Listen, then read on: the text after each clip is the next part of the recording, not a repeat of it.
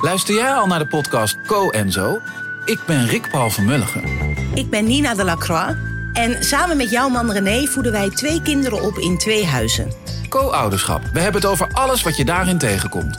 Maar ook over de juice tijdens onze kinderloze dagen. Want die heb je ook in het co-ouderschap. Een podcast voor alle ouders in alle vormen. Maar ook voor alle mensen zonder kinderen. Zijn we eerlijk, heerlijk herkenbaar. Dus luister naar Co en Zo in je favoriete podcast-app.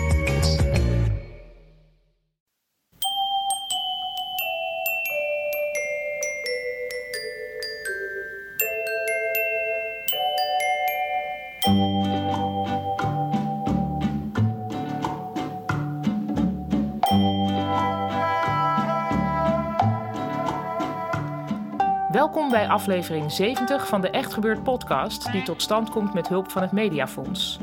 Bij Echt Gebeurd worden waargebeurde verhalen verteld door mensen die ze zelf hebben meegemaakt. Dit keer gaan we luisteren naar Erik Punt en het thema van de middag was de nacht.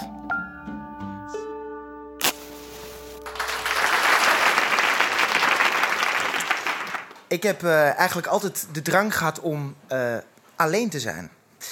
En dat is niet uh, dat ik uh, niet sociaal ben, dat ik niet onder de mensen wil zijn, dat ik geen vriendin heb of vriendinnen heb gehad. Maar ik heb af en toe de drang dat ik gewoon even helemaal alleen wil zijn.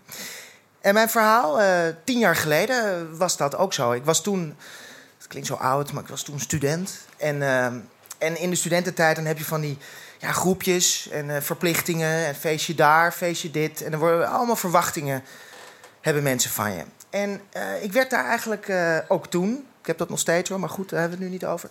Ook toen werd ik daar uh, een beetje kriegelig van. En alleen zijn dan in een stad als Amsterdam, hè, waar je vanzelf vandaan komt, waar je dan ook studeert. Ja, dat is toch best lastig. Weet je, ja, dan uh, zit je alleen op je kamertje. En dus de ultieme vorm om dan alleen te zijn is dan gewoon naar een andere stad in het buitenland te gaan. Dus ik ging naar Parijs. En Parijs is een goede stad om alleen te zijn. Dus uh, ik pakte daar uh, de trein naar Parijs. En ik heb daar een week, anderhalve week, had ik daar een hotelletje. En ik ging daar gewoon lekker zwerven. Heerlijk zwerven. Ik kon daar gewoon uh, doen en laten wat ik wilde. Niemand, uh, geen mobiele telefoon trouwens, ook fijn. Maar gewoon lekker zwerven. Een wijntje, uh, een, een, een, een hapje kaasje hier. En een uh, drankje daar. En gewoon helemaal niet nadenken. En die stad, weet je wel, lekker opslurpen en alles. Nou, op een gegeven moment uh, wandelde ik uh, in het toeristische gebied... Uh, bij de um, uh, Centre Pompidou. En ik dacht, nou, weet je wat? Ik ga gewoon naar Centre Pompidou. Ik ga daar naar binnen... En ik ga daar gewoon kijken en rondlopen.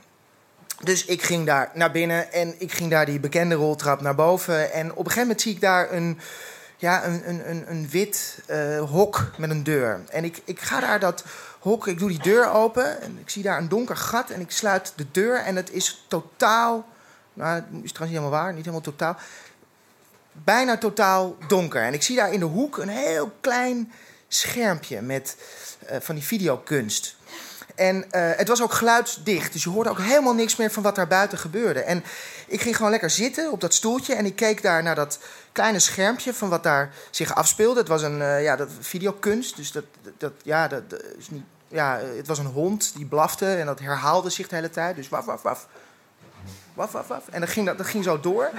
En op een gegeven moment, ik ging lekker zitten. En, uh, en het grappige is dat, dat, dat, ik denk dat we dat allemaal wel kennen... is dat je ogen gaan wennen aan het donkere. Het is niet dat je alles goed ziet, maar op een of andere manier... het wordt vertrouwd. Het is niet meer een zwart gat. En hetzelfde is, ik dacht dat ik alleen was... en ik zat daar helemaal in volle rust. Ik had ook in Parijs weer wederom mijn echte ultieme momentje alleen, dacht ik. En op een of andere manier, net zoals dat je ogen gaan wennen aan, aan het... Ja, aan, aan, aan het Ja, uh, de donkerte, gaat ook je lichaam op een of andere manier wennen... en die voelt dan of er iemand wel of niet is. En ik voelde gewoon, er is iemand. En dat klopte. Want op een gegeven moment hoorde ik met een mooie, mooie vrouwenstem... een Russische, Engelse vrouwenstem, en die zei... Do you like this artwork?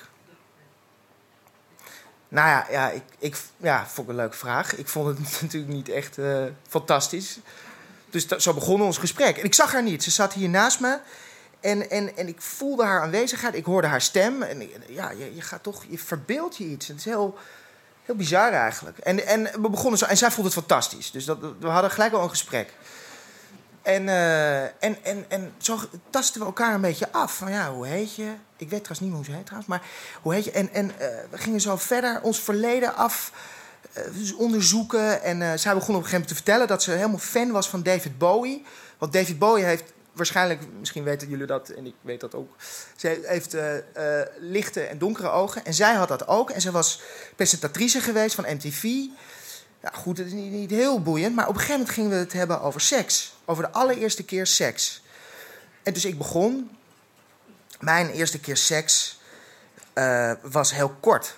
Uh, ik, ik, uh, ik kwam na één minuut klaar. Dus ik, ik heb niet een, ja, een, een vurige nacht gehad. Dus dat begon ik haar te vertellen. Het meest ultieme dingen, eh, de meest persoonlijke dingen, ik vertelde het allemaal. Omdat het anoniem was. Ik zag haar niet. Zij zag mij ook niet. Dus zij begon ook te vertellen. Al was haar allereerste keer seks wel iets beter. Dat was een toffer verhaal op een of andere manier. Maar dat doet er niet toe. Ze was ook wel kwetsbaar. Ze had het over haar jeugd in Rusland. Harde opvoeding. Vader die sloeg en alles. En zo gingen we, we daalden daar zo onze, ja, onze eerlijkheid. Die trappen naar beneden daalden we af. En ja... Het bizarre is, nog steeds zag ik haar niet. Ik zag alleen maar dat, dat, ja, dat, dat beetje silhouet. En op een gegeven moment ja, hadden we elkaars handen vast. En ik kan je zeggen, als je iemand niet kent... maar je kent iemand toch door de verbeelding en wel het verhaal... dan is dat heel fijn. Dan is dat meer dan fijn. En dat is, het roept ook bepaalde ja, uh, verwachtingen. Want je denkt, ja, we hebben elkaars handen nu vast. En we zitten nu allebei alleen in Parijs... We moeten nu naar buiten. We moeten nu of naar bed gaan... of we gaan de, de stad in, we gaan zuipen... we gaan iets moois beleven. Maar op een of andere manier was er een rem. Er was een rem omdat die verbeelding, de donkerte... ik zag haar niet en ik had haar hand vast. Zij had mijn hand vast. En ja, je voelt dat ook, ook wederom weer. Net als die ogen, lichaam, ook je hand. Je voelt gewoon... Nee, dit, ja, het is goed zo. Het is een beetje van die gezapige teksten. Maar uh, dit, dit, dit was wel heel mooi. Maar toch, ik dacht, ja, wat gaan we nu doen? Wat gaan we nu doen? En op een gegeven moment stond ze op... Ze zei, see you around. En ze loopt zo, ja, ja, alsof ik dat zo goed kon zien. Maar ze liep weg. En dat deurtje ging open. En ik bleef daar zo even, even ja, zitten. Ik heb daar volgens mij een uur gezeten, anderhalf uur. En jeetje, wat heb ik nou weer meegemaakt, weet je wel? Ik heb ik, ik, ja, een soort verliefdheid. Ik, ik weet het niet wat het was. Even die rust. Wederom die rust waarvoor ik daar kwam. Geen mensen, alleen zijn. En, uh, en ik, op een gegeven moment stond ik op en ik, ik deed het deurtje open. En, en ja, het licht van het Centre Pompidou, dat kwam weer tot mij. En ik keek wel even om mij heen of ik een vrouw zag die, die, die twee verschillende ogen had. Dat heb ik niet gezien. Uh, en, en, en, en ik ging gewoon weer alleen de stad in. En wat ik het mooie vind van deze ervaring, en, en daarom koester ik deze ervaring... is dat ik eigenlijk de nacht, en dat maakt niet uit of het de echte nacht is of dat het een, ja, een, een gesimuleerde nacht is in dit geval... want het had alle elementen van de nacht... dat dat toch wel echt wel het meest ultieme moment is om, uh, om alleen te zijn. Ja.